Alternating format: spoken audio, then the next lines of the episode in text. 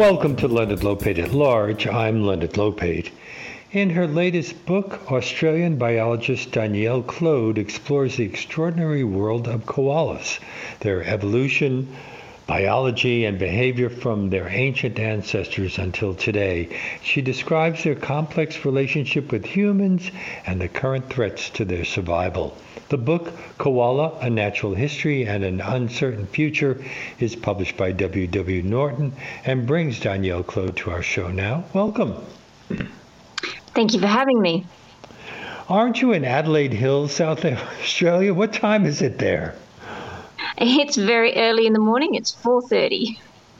Well, thank you so much for talking with us here in New York about this book. No problems. Uh, they're often called koala bears, but do they actually have any relationship to bears other than a slight resemblance? Yeah, not at all. Um, koalas are marsupials, so they have a pouch, um, just like kangaroos and, and possums. Um, yeah, so th- so they're a very distinctive um, form of animal, very different from from our, the ones that you're more familiar with in the northern hemisphere. They have pouches, and we'll get into that and um, the role they play in um, in childbirth. But do marsupial brains differ from other mammal brains? They do actually. They the most distinctive difference is that they don't have the um, the big superhighway that runs between the two hemispheres. So it's called the corpus callosum that joins the left and the right hemisphere in our brain and most other mammals' brains. Um, marsupials don't have that, um, but they have connections elsewhere. So down in the brainstem, they have a have the, the connections between the hemispheres. Don't most marsupials live in Australia? Where they else? do.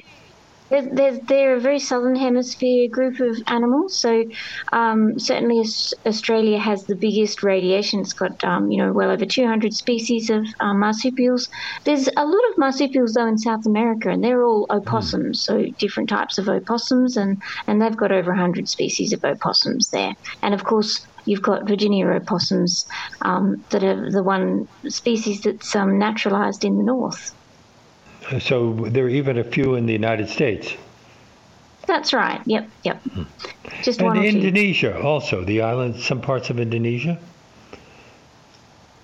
Uh, yes, yes. Um, so yeah, there's there's areas of, of, Australasia, I guess. So it's it's hmm. interconnected. So they they are found through um, New Guinea um, has quite a few as well. So so that kind of area that was once all interconnected on a single landmass. Do we know when the when mammals split? Oh, that's a good question. It's it's it's very early on. So you know you have the, the, the three groups of the monotremes, the marsupials, and what we commonly call the placentals or eutherian mammals. So that so that was very early on. It's the the actual details of that are, are quite unclear, um, and there's still a lot of debate and research going on about when and where that happened. Aren't koalas born the size of tiny jelly beans and then crawl into a pouch in their mother's bodies? That's right. That's the common um, pattern for reproduction in marsupials. I, I, think it's a pretty good system, actually. Mm. Um, so they're, they're born the size of a little a little jelly bean. They do. They crawl up through the fur. Um, so they're very they're called pinkies then because they're just tiny little hairless things. Um, and they're and called joeys, aren't they? They are well, when they get older. Um, oh, pinkies okay. are, are a phase that they go through. Mm. Um, you know, so when they're very very small, and that they crawl up through the fur and into the mother's pouch and attach them, themselves onto a, a nipple, um, and they stay there and get bigger until they they kind of have what we call a second birth. You know, it's the the when the, the baby appears out of the pouch, and that's more closely related developmentally to when um, you know other mammals would actually give birth. So it's kind of like a, a bit of an external phase to their pregnancy. Why are they called joeys later? Uh, I don't know the answer to that. Mm. I hmm. have actually looked into where the origin of the word Joey comes from, but it's a little bit um, it's a little bit obscure. I'm still working on that one. But okay, so they're in pouches. Uh, we know that kangaroos are in the pouch as well. Wombats as well. Are they related in any other way? Well, they're all part of the same group of animals. So wombats are actually koala's closest living relative. Um, but they're not particularly closely related. So the wombats and koalas are part of a much bigger family that in the um, last that, that, in the past has been much larger. So there, in fact, it included examples of Australia's megafauna. So Australia didn't have animals like woolly mammoths or saber-toothed tigers. We had giant um, uh, marsupials instead. So one of those was a diprotodon, which was about the size of a, a four-wheel drive, two or three ton animal, um, a big grazing animal, um, and that wow. was actually a relative of the koalas and the wombats. But now we've only got small ones left. Well, they're weaned on a diet of gum tree leaves. Uh, which is the koala's single source of food, but aren't gum tree leaves toxic? They are. Most animals find, or most mammals find that um, gum gum leaves, eucalyptus leaves, um, make them feel nauseous, so they don't tend to eat them very much. But koalas are very particularly adapted to feeding on eucalypt leaves, so they have a, a really complex supercharged liver that is particularly good at removing the toxins out of um, eucalypts. They still have to be careful which eucalypts they eat. So some a lot of eucalypts will still make them too ill and aren't suitable for them to eat. So there's about 900 species of eucalypts in Australia, and koalas only eat about 70 of those. Um, and any one koala will only specialise in between, say, four and 10 species of eucalypts. So they're really quite hmm. particular mm. in what they eat. How long uh, do the babies remain in their mother's pouch?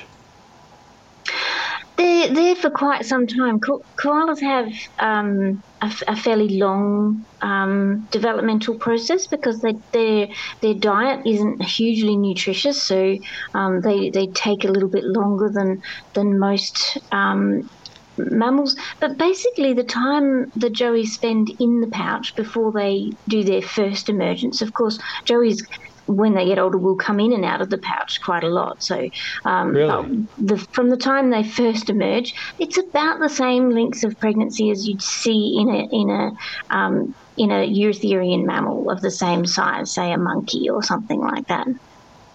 So what is that? That's uh, six or seven months. Yeah, actually, um, off the top of my head, I do have that. It, I think it's, I think it's a bit shorter than that. I think it's mm. about five months. I I can't recall just at the minute. You caught me on the hop there. Okay, well.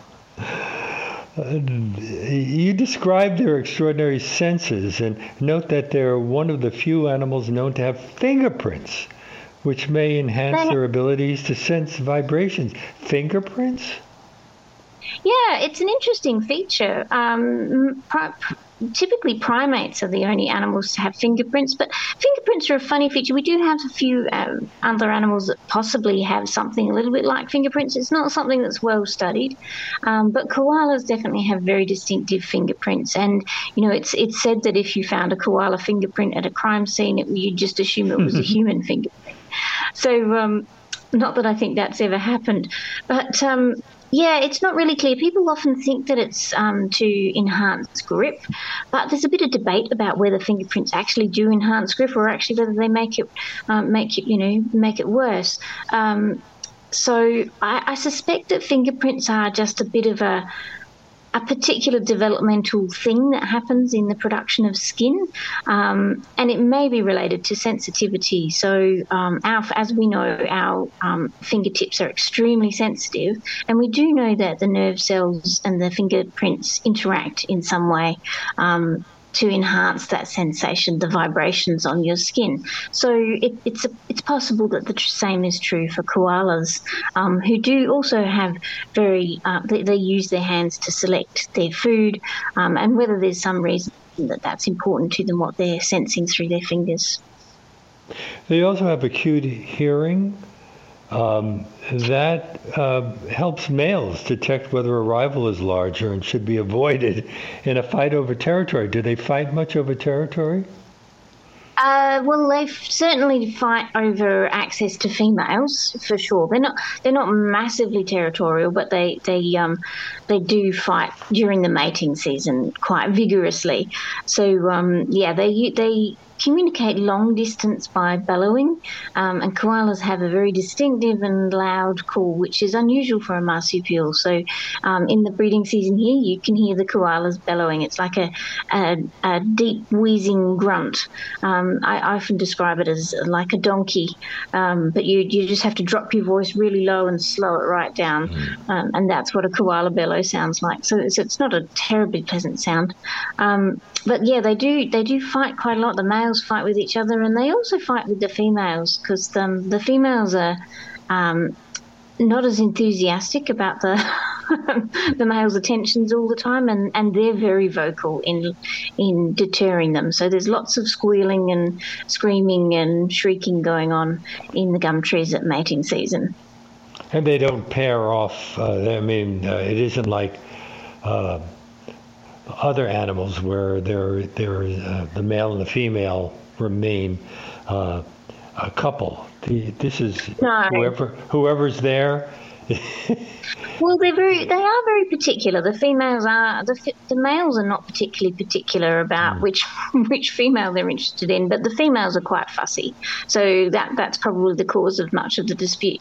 But um, the males play no role in caring for the joeys at all. So um, as soon as as soon as they've done their job, they're off.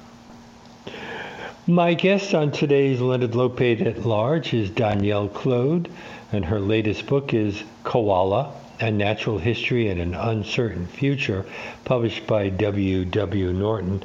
This is WBAI New York 99.5 FM and streaming live at WBAI.org. You've written over a dozen books, and you say koalas regularly appeared in your backyard, but it was only when a brush fire threatened that you paid them attention? Why that in particular?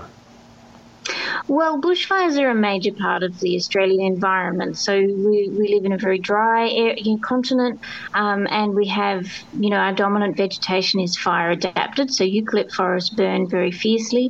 So most Australians who live in, you know, outside of the cities have to be very um, aware of bushfires and prepared for them. And, and you know, we, we have a, a system of community fire defence, so people protect their own houses. Um, so um, we had a bushfire come towards us, which actually did quite a lot of damage and burnt out a very large reserve um, behind um, where I live, which is which is in a rural area, and um, yeah, we lost a lot of lot of koalas as well as a couple of houses um, in in that fire. So I guess you know having that experience and and having a bushfire come towards you, um, w- which is a pretty terrifying experience, um, and seeing all the animals pouring out of the out of the bush in advance of the fire, and then being aware of the the casualties afterwards um, really made me think about where where the animals could go in our environment now where the forests are so fragmented. Um, and once those areas are burnt, there's no food left for the animals that did survive. Um, and it's very difficult for those areas to be repopulated with animals after fires and recover. Had you been given a fluffy koala toy when you were a child? Oh, yes. I think hmm. fluffy koala toys are pretty universal, I reckon. Mm-hmm. Yeah, everybody know, seems to have one. Well, but of course, there's a special situation when you're Australian. Uh, okay, so you saw this bushfire, and that led you to, to thinking about writing a book about koalas? Well, I guess the thing, the bushfires um, in um, 2019 and 20, which, you know, the Black Summer fires that burnt up the east coast of Australia predominantly, um, also had a big impact on Kangaroo Island near where I live, mm. which is home to a very, very large population of koalas, and a great many of them died. They, they lost about 40,000 koalas in those fires, mm. which was quite devastating. So and, and, of course, there was also a lot of publicity, which you would have come across in the US, about the, the, koalas after those fires in the East Coast. And there's a lot of concern on the East Coast about them being endangered um, and the risk of them going extinct. And yet, where I live, koalas are quite abundant. Um, in fact, they're so abundant they are in danger of overbrowsing their trees.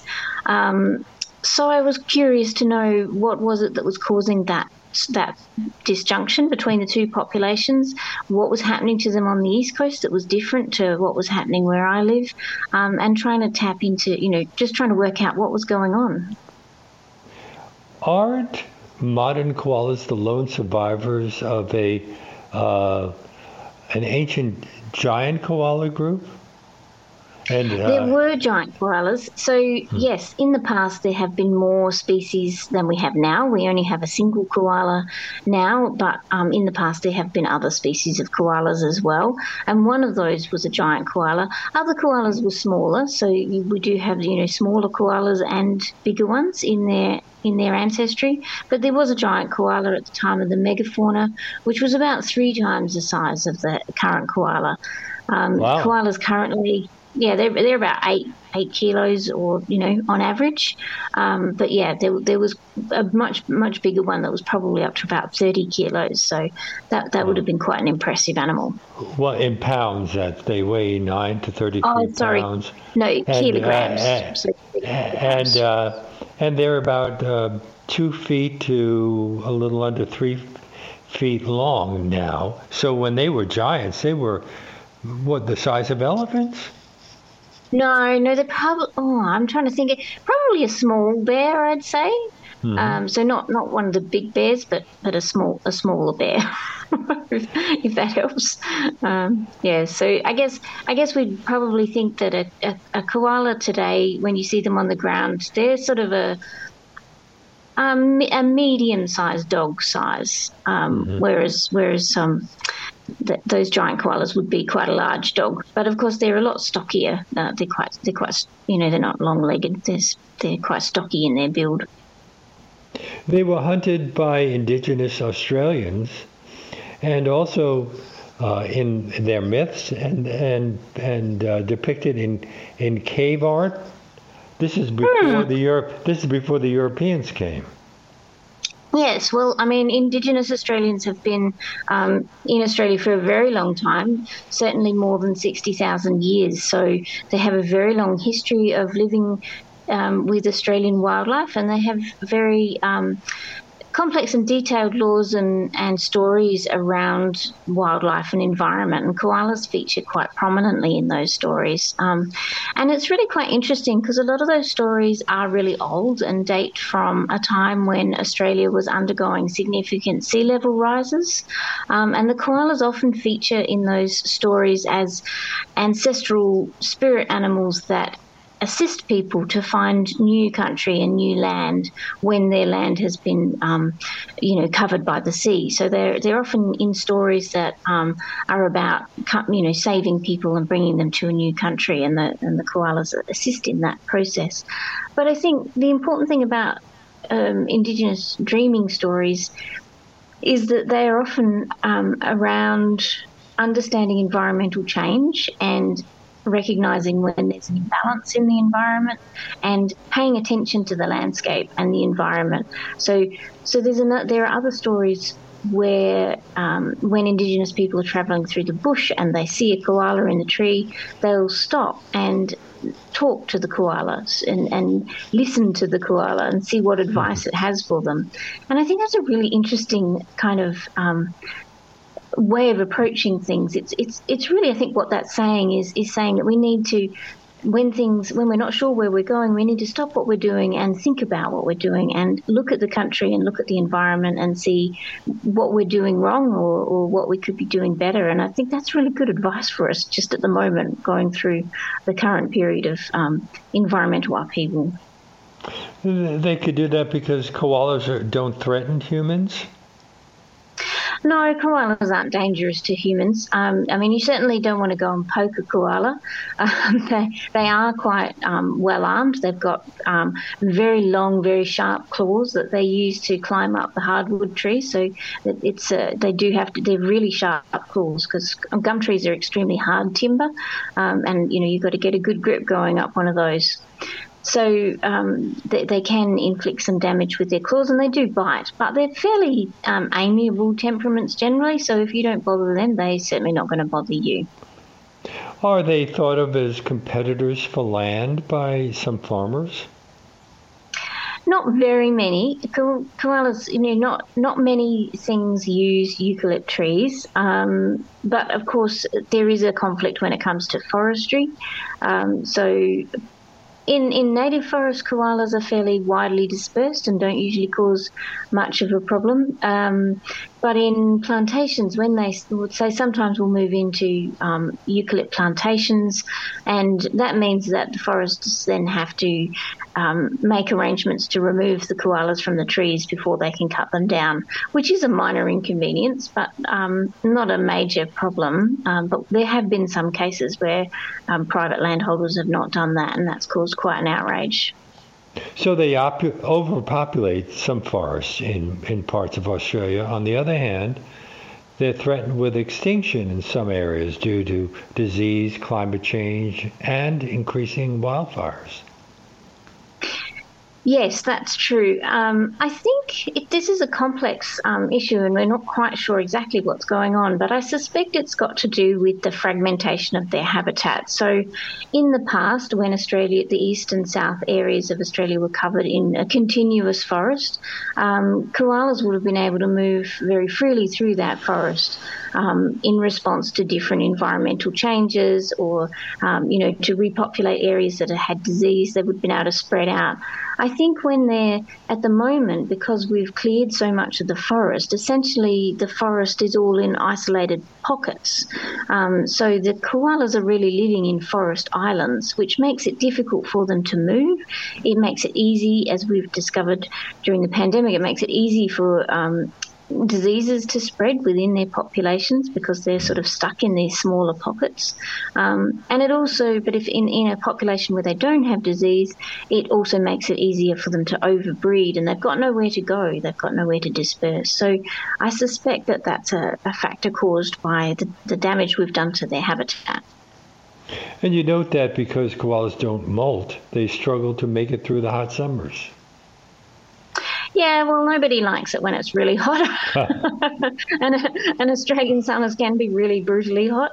So um, they do they do have a range of uh, habits that, that, you know they they often you'll see them they when they're sleeping they sprawl out on the trees they they they lie out on the tree branches um, and they use the trees as a cool because the trees stay a little bit cooler than the surrounding air so they they often lie against the cool of the trees and they will sometimes sometimes come down and lie on the, at the base of the tree, uh, you know, where it's a bit cooler down there, or or retreat into cool gullies. Um, and at times they'll come into people's gardens and look for cool, shady spots. Um, some of our, you know, introduced trees are a bit more shady uh, than the eucalypts. Eucalypts have a very light canopy that um, lets the light through. But um, so so you'll find them in shade trees. They'll seek out shade trees, which are not trees they eat, but they they trees that provide a little bit more cool cool shade. Because their diet has limited nutritional and caloric content, aren't koalas largely sedentary and sleep up to 20 hours a day? Yeah, that's a very common belief that um, the reason that they they sleep most of the time, and it's true, they do sleep most of the time. Um, but the people say that the reason they do that is because their diet's so poor. But it's not actually true because their diet is much the same as the equivalent diet for a sheep or a goat or or some other animal, a herbivore what, of the same size. Grass, what about kangaroos? Yeah, or they... kangaroos. That's right, and and they're much more active, so they they're much more. They don't sleep anywhere near as long. I think the reason koalas sleep as long as they do is simply because they can. They live up in trees. Their predators are not a threat to them up there. Um, in fact, their best predator response in a tree is to sit quietly and not move because they're quite hard to see when they do that. Um, mm. Whereas animals that are on the ground have to be constantly alert for predators and keeping an eye out for them. So that's why they stay active. So I think, you know, we, we you know, cats and dogs also sleep a great deal of the time and they have a very highly nutritious um, diet. So I think if, if koala diet was so poor in nutrition, they would have to eat all the time and they'd be awake to do that. How much of a threat is climate change to their existence? Well, climate change certainly has significant impacts um, in in Australia, as it does everywhere else. Um, it's certainly you know going to change things like aridity. So so we'll have areas that will get a lot drier and lose rainfall, um, particularly along the east coast. Um, it also seems to be increasing bushfires in their frequency and their severity, which means that the forests may not be able to recover um, as quickly as they did, or as successfully as they did before. So that could have long-term impacts. More frequent fire tends to um, open up forest and, and and make it disappear over time if the trees can't recover um, or, or, regenerate. So you, you end up with more grassland then, which is not good for koalas. Um, and there's also some unexpected changes that we don't really know how they're going to pan out because changing CO2 levels um, can also have an impact on the toxicity of the trees. So there's some concern that the trees will become more toxic. And, and koalas are operating on a very fine balancing act with toxicity and nutrition in the gum leaves. So anything that tips it into a harder basket for them could have a significant impact on their survival. Well, climate change is a concern for everyone, but is there an ideal climate for koalas, or uh, is it just the the way Australia has been over the centuries? Yeah, well, like most animals, um, koalas. I mean, they, they have a lot of fur. Yeah, yeah, they're just extremely adapted. You know, they're really well adapted for the climate they are in now. So, and that's the same as us. We're perfectly adapted for the climate we have, and and you know, so so what we have is the best one for us. Um, but some animals are more adaptable than others, and koalas are actually quite adaptable. Um, they have they have proven that over a long evolutionary history, they've survived previous um, extinction events, both both ones caused by climate change um, and then also ones caused by humans. So um, they are quite an adaptable species, but evolution is, you know, it's the luck of the draw. So it's very easy for us to lose species, um, and we we can see that through our, our fossil record. Um, and you know that that we so if we want to protect these species, we've got to be very careful to try and maintain things with as much stability as we can manage. You're listening to Leonard Lopate at Large on WBAI New York 99.5 FM and streaming live at WBAI.org. I am a koala, I sit up in my tree, look down upon the ground where my homeland used to be. Where once were trees and bushland, I just see urban sprawl. And it makes me wonder what's the future of it all. People say we're cuddly. I hope you're enjoying my conversation with Danielle Clode. If you sign up to become a member of WBAI during today's show with a contribution of $50 or more, you can receive a free copy of her book, Koala A Natural History and an Uncertain Future. Uh, to do that, just go online to give2wbai.org or call 212-209-2950 during today's show, and we'll be happy to send you a copy. That's give and the number 2wbai.org or 212 209 2950. But don't forget to make that $50 donation in the name of Leonard Lopate at Large, and we thank you very much. And return to Danielle Clode. Her book, Koala, A Natural History and an Uncertain Future, is published by W.W. Norton. She is a biologist and natural history author based at Flinders College. Um, I, Flinders University, I'm sorry. Uh, I hadn't heard of Flinders. Is it a major university in Australia? Uh, yes, it's it's one of um, three universities in Adelaide, so it's it's one of the, the main universities in this city. Okay. Um, koalas are generally asocial animals, and bonding exists only between mothers and their dependent offspring. But you look into the complex relationship and unexpected connections between koalas and humans. Do, do we know why some koalas appear to be drawn to humans? Yeah, um, koalas are interesting, I think, because they're not. Um, because they're not um, sort of exposed to, to, I mean, they do have predators, but um, they're not particularly bothered by predators. They don't have a flight response, more to the point. So they don't run away from predators. So, you know, when you approach, you know, wild deer or something like that, they, they'll run away. Um, koalas will also move away, but they're more inclined to go up a tree and then just watch what you're doing from the tree. So, so they're quite curious animals. They, they do like to see what you're up to and keep an eye on you when you're when you're when you're watching them. They'll be watching you just with just as much interest, um, and on occasions where they do come into close contact with with humans, they don't display a lot of distress. They may not be happy with the situation, but they they they seem pretty calm most of the time. So um, and unfortunately, that does sometimes lead people to approach them too closely, um, and it, it, it is best to leave leave them be. But they do come into people's gardens. They do, you know, sometimes try and climb through a window, or, or they'll come in through a door if it happens to be in their path. Um, and so people do have interactions with them like that. Um, Has that sure, happened with you throughout your life?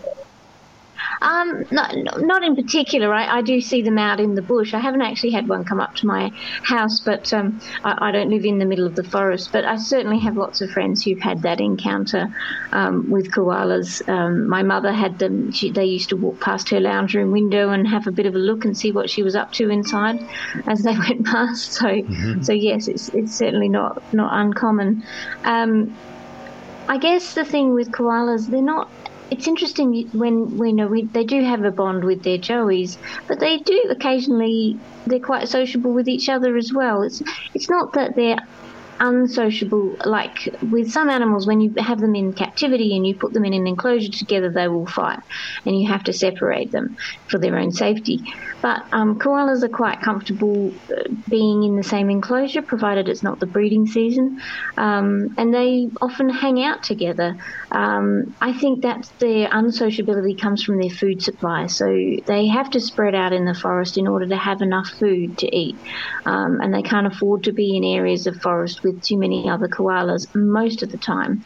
Um, so that's what spreads them out. Um, and of course, in a zoo where they have free food provided to them, that's less of a problem, and so they're more sociable. Now, were they? There were conservation efforts in the 1920s. Were they threatened then? Yes, they were under serious threat then. So, what was happening in the late 1800s and early 1900s was that there was a massive international fur trade, and um, koala fur was being shipped out of Australia to America and to the UK um, in quite large numbers, along with wombats and possums and other things. But to be made into fur coats. Yeah, I'm not, I'm not exactly sure what they use that fur for, but yeah, for hats and gloves and coats.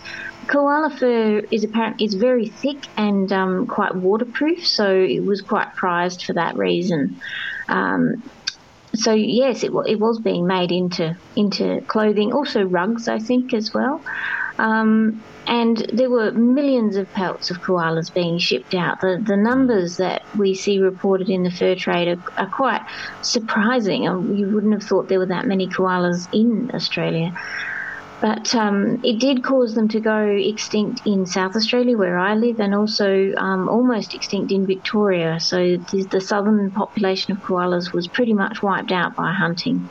Um, and it really there were efforts to stop stop hunting and koalas were protected but there were always exemptions and you know hunting seasons opened and things like that um, and it really wasn't until Herbert Hoover, the American president, was was contacted, um, and he actually banned the importation of koala fur into America, and that dried up the fur trade, um, and, and finally stopped the stopped the trade. Well, actually, the interest goes all the way back into the 18th century with people like the naturalist George Perry, and uh, and then uh, into the 19th century with Robert Brown, the botanist. What roles did they play in making Europeans aware of koalas? Yeah, it's interesting. Koalas didn't attract a great deal of attention in the early days. Um, more, it, more likely the kangaroos. Yeah, yeah. I mean, Europeans were very fascinated by kangaroos and by platypus and other Australian species, but they weren't particularly interested in koalas, which seems strange to us now, given that koalas are, are so popular and so fascinating. But um, they regard, you know, they used to describe them as like sloths or like monkeys. Um, they didn't bears. really have much, yeah, or bears. they didn't really have much interest in them, and they weren't well studied until relatively late. Um, it, I think part of that was that it was hard to get them you, you could you couldn't ship them overseas very easily. I mean, people tried, and the the animals would die, so because they simply couldn't take enough food with them. Um, so the only animals that made it overseas were probably young koalas that were still being bottle fed, um, and they were they were just surviving on that kind of um, not not very appropriate diet. But in the end, they they don't last very long without their food. So it's been difficult to get um, koalas overseas, and that's that's remains true with um, zoos today. So it wasn't really until San Diego Zoo established a colony that um, koalas were able to be uh, kept um, overseas successfully, and and that's largely because San Diego had a really good um, um, a lot of eucalypts because they had mm. already said, you know, they'd already been taken to um, San Diego and used as street trees and windbreaks. Where does the name koala come from? It's actually a Darug word, so an indigenous um, uh, indigenous language word, and it means does not drink.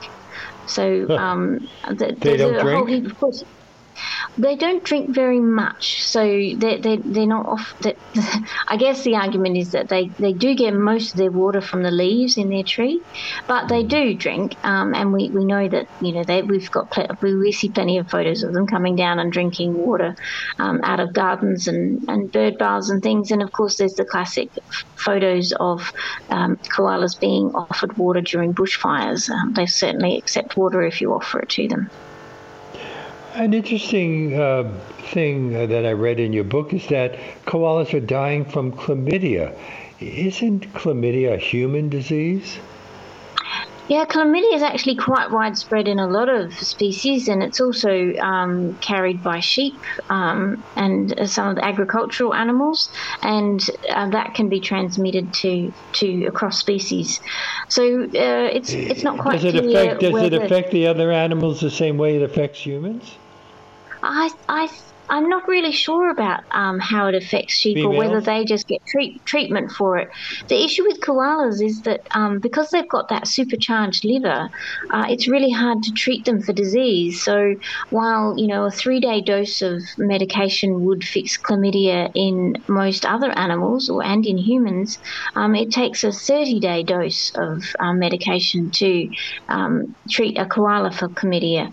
So um, it's it's really difficult to to help them with that, and, and that's caused um, you know complications for for treating sick animals. So they, they do suffer badly from chlamydia. It's not really clear whether chlamydia in Australia, in koalas came from European settlement from the sheep that were brought here, or whether they had it beforehand. Um, it could be both. There's lots of different types of chlamydia, um, so that affect different animals in different ways. But it, it's also made worse in koalas because they suffer from a retrovirus that causes a type of koala AIDS, and of course that has also has the tendency to make other diseases worse. So koalas that have both of those diseases suffer much much more severe, um, devastating symptoms from chlamydia, and it, and it is a very nasty, unpleasant disease. Hmm. My guest on today's Leonard Lopate at Large is Danielle Clode whose latest book is Koala, A Natural History and an Uncertain Future, published by W.W. Norton and Company. This is your 13th book? Yes, yes, I've been writing books for quite a long time now. Um, yeah, always, always natural history and environmental types of books for sure. Well, I, I hope it's you know 13 doesn't necessarily mean it's an unlucky one. In this case, uh, I'm very, I feel lucky to have been able to have read it and had you on my radio show. Um, I'm not so sure about how lucky the, the future is for koalas, because didn't the International Union for Conservation of Nature list koalas as a vulnerable species last year? Yeah, I think the issue with koalas is that certain parts of their population range are declining quite dramatically. So on the east coast, the, the concern is how fast the population seems to be declining in particular mm. areas. Um, so it's not that the species as a whole is at risk of imminent extinction. We certainly have a lot of other species that are far more at risk of extinction than koalas. But the sudden decline um, is a worry, and also the fact that koalas koalas are actually quite a resilient and widespread species. So if koalas are having trouble, it suggests that um, a lot of other things are in big trouble as well. Uh, so I think you know I, I, tend to see koalas as the you know the the canary in the forest. They're they're a warning species that tells us we should be paying a lot more attention to what we're doing in in terms of managing habitat and protecting the environment. Um, and um, you know, other species will will benefit from that if we if we protect the koalas. Well, their population uh, declined by 29% over uh, the previous 18 to 24 years, and that's what led the Union for Conservation of Nature to list them as a vulnerable speech, uh, species. Um, well, have they been haven't they been categorized as functionally extinct in the wild? No, no, they're not, they're not functionally functionally extinct is a is a funny term that sometimes gets a little bit um, misused. I think you know functionally extinct is where you know you have one one male rhinoceros left, and there's uh-huh. there's no other. That that's you know it, it's not extinct because there's still one individual left, but it's not going to be able to breed. Um, so it, it's functionally extinct. Koalas are very far from being functionally extinct, but they are certainly in peril and in certain areas. So, certainly in the southern forest, they're doing really well and they're quite abundant. But um, I think we need to be careful. Even abundant species can go extinct surprisingly quickly if you're not paying attention. So, you know, just because there's lots of them around doesn't mean that there's there's not something to hmm. worry about. And I think we do need to look at how forests in particular are being managed. Um, and Australia is actually, despite the fact that we're meant to have laws protecting native vegetation from further clearance, because, you know, like most places, we've lost most of our native forest. Um, it's still being cleared, so there are still a lot of exemptions. So exemptions for agriculture and forestry and mining, um, and so uh, new, you know, New South Wales and Queensland are, are world leaders in land clearance, which is quite shocking for a country like Australia to still be clearing land for those purposes. I've always wondered whether um, if animals like koalas were reintroduced, taken from zoos and reintroduced into their natural habitat, whether they would just return to normal. Yeah, um, I think koalas can adapt to, you know, can, can certainly return to the wild. Um, and, and, you know, we do have koalas that are kept in captivity and then re released back into the wild quite successfully. Um, I, th- I think we've got to be a little bit careful where we release them. Um, they're very, very sensitive to the types of trees in their environment. So if they're not released back into an area that has the same type of trees mm. that they are accustomed to eating, then they won't have the right um, digestive system. They don't have the right microbes to be able to digest the leaves, and ultimately they will not do very well. So um, we do have to be careful about that. It's not. It's not a simple matter of taking the overpopulated koalas from the south and moving them into the north to, to replace the ones there. Um, because they're different. Aren't they different in the different parts of even Australia? They're they're the same species, so they're not not a different species, but they do vary um, in in appearance. So um, the mm. ones in the south tend to be larger, have thicker fur, um, and the ones in the north different are smaller with, too. With thin fur. Yeah, slightly different colours. Um, you know, the, the greys and browns vary a little bit, but not not massively. Um, but yeah, so so you wouldn't want to be putting a, a big thick coated um, koala up up north. They'd, they'd, find that a little bit hard going. But um, they, they are still all the same species and they interbreed quite successfully, so um, they're not different species. do we know how many koalas are estimated to be alive at, right now? no, no, we don't. I mean, it's it's actually really difficult to count koala number. In fact, it's difficult to count any animal hmm. number. They're always just very broad estimates. But um, and it, and it is a highly disputed.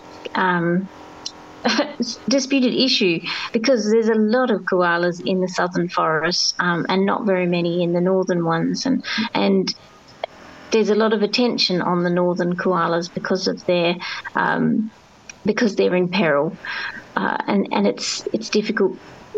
I mean, I, I, get, I guess there's more. There's simply more work done on the northern ones than on the south. So um, we don't know exactly how many, but there's certainly hundreds of thousands of koalas in Australia. I assume that when you mention the word marsupial in Australia, everybody knows what it means.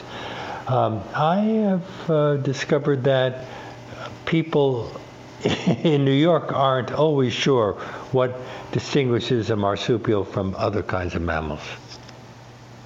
Yes, I mean that's understandable that they're they're not um, they're not commonly seen um, there. So so yeah, I mean, but it, it's really the simplest distinction is the pouch. They are distinguished by their reproductive tract. So you know it's it's an internal feature, I suppose, and, and many other features, but um, that, that that are different. But the most obvious external characteristic is is their pouch and the way they raise their young in a pouch.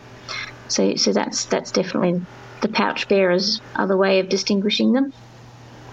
What do you hope that people who read your book will come away with?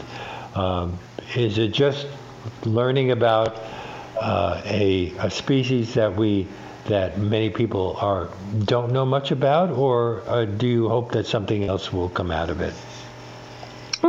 Well, I really hope. I mean, I think what's been interesting for me in thinking about koalas is thinking about our relationship with um, wild animals um, and how we relate to them and why we relate to them. You know, we, we often think about koalas as just being cute, furry animals, but thinking about what it is about us as primates that makes us mm. think koalas are cute, furry animals in particular. You know, koalas have a face that appeals to us, a forward, you know, the forward facing eyes. We've got, they've got, they've got a very appealing face that we're neurologically programmed to respond to. Um, and they, you know, they have a lot of other characteristics. Is they they elicit a lot of maternal responses. They they they feel like a small child in a lot of ways. The way they cling on to things, the, the client tree climbing, and is is very similar to holding on to, you know, the way you pick up a child. It is the same way you pick up a koala, um, and their need to hang on to something um, makes them very appealing. So there's a whole heap of traits that say as much about the koala as they say about us. Um, and I think koalas are a really interesting case study in how we relate to wild animals and what we need to be doing to look after them better in their in their wild state. Are kangaroos also threatened? No, kangaroos are very abundant in Australia. In fact, we have more of a problem with having too many kangaroos. So, with the increasing aridity of Australia um, and also the increasing um, creation of grassland through farming, koalas, uh, kangaroos have done extremely well because they're, they're grazing animals. And also, we've put in a lot of water supply for them. So, kangaroo populations typically are. Um, dictated by the availability of freestanding water. Because we've provided lots of dams and water sources, kangaroos have, have boomed in their population. That said, there's a lot of different species of kangaroos, and some kangaroos are um, threatened um, in small, you know, small populations, but the, the big widespread ones are, are very common indeed. We only have a couple of minutes left. Are there things you uh, that you want to talk about that we haven't addressed yet? I think I think um, just to go back to your question about what I hope people will get out of the book, I guess the thing I, would like people to think about is how they can live with wildlife and make their habitat more um, conducive to wildlife. So you know, in Australia, it's not difficult to make habitat that is more appropriate for koalas. You know, we need to be looking at our um, the rivers and the creek lines and making sure that we maintain the tree cover along those um, creek lines because those are the trees that are really important to koalas. And a lot of Australian cities do still have um, eucalypts along those tree lines. So we need to protect them and make sure they remain. And they provide a sort of a corridor, a, a highway for koalas to move through, which means that in Adelaide, where we do have some of those um, those corridors, the koalas are actually moving into the city, and they're quite happily living in the suburbs um, alongside humans. So, so we don't necessarily have to just lock up wilderness. We do need to protect the wild areas we still have, but we also need to be looking at ways of making our cities more wildlife friendly, and and that will actually make them a lot better for us as well. What about if we bring koalas to some of our forests? Is the problem that uh, they would not find the foods they need? Yeah, koalas need a really big Australian forest. So they need um, a forest the size of a football oval or a, a sports field um, to support one koala. So they really need, really need a very big and a very particular forest. It has to be a eucalypt forest and it has to be the right sort of eucalypt. So, so they are very, very fussy. Um, they can be kept in zoos, but they take an, they're one of the most expensive animals to keep overseas. So the best place for a koala is in an Australian forest. I want to thank you so much for being on our show. I've been speaking with Danielle Clode, whose latest book is Koala, A Natural History and an Uncertain Future, published by W. W. Norton. She is a biologist and natural history author based at Flinders University in Australia. It's been such a pleasure. Thank you for having me. It's been great talking to you too. And uh, that brings us to the end of our show. My great thanks to our executive producer, Keziah Glow, and our audio engineer, Reggie Johnson, for all the important work that they do throughout the week. Uh, I'm sad to announce that one of the greats of WBAI's past, Bill Farrar, has just passed away. He was a wonderful person and will be greatly missed. If you're discovering this program, and would like to hear more about one hour deep dive interviews, you can access our, ne- our nearly 700 past shows streaming on demand at WBAI.org. Our podcast, which has surpassed 1 million plays, is available on iTunes, Apple, and everywhere else you get your podcasts. And if you'd like to write to me, my email address is leonardlopate at WBAI.org. Before I sign off today, I need to ask you to support WBAI to keep the show coming to you weekdays from 1 to 2 p.m.